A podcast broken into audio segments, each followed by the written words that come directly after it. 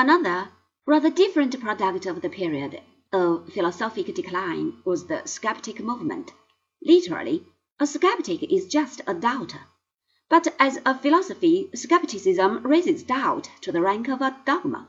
It denies that anyone could ever know anything with certainty. The trouble, of course, is that one would like to know whence the philosophic skeptic gathers this piece of information.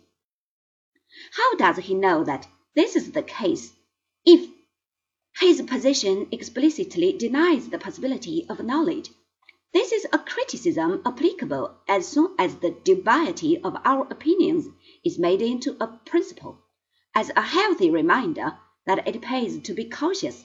There is, of course, nothing wrong with it. The first philosophic skeptic was Pyrrho, a citizen of Elis, who had seen the world with Alexander's armies.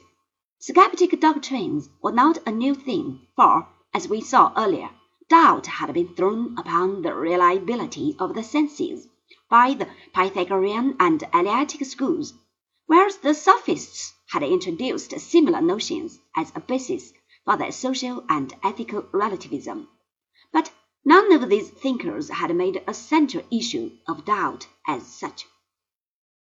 When seventeenth and eighteenth century writers speak of Pyrrhonian philosophers, it is to skeptics of this kind that they refer. Of Pyrrho himself, next to nothing is known, but his disciple Timon appears to have denied that first principles of deduction could ever be attained, since the Aristotelian account of scientific argument relies on first principles. This was a serious attack on the followers of Aristotle. It explains why the scholastic Middle Ages were so hostile to Pyrrhonian philosophy.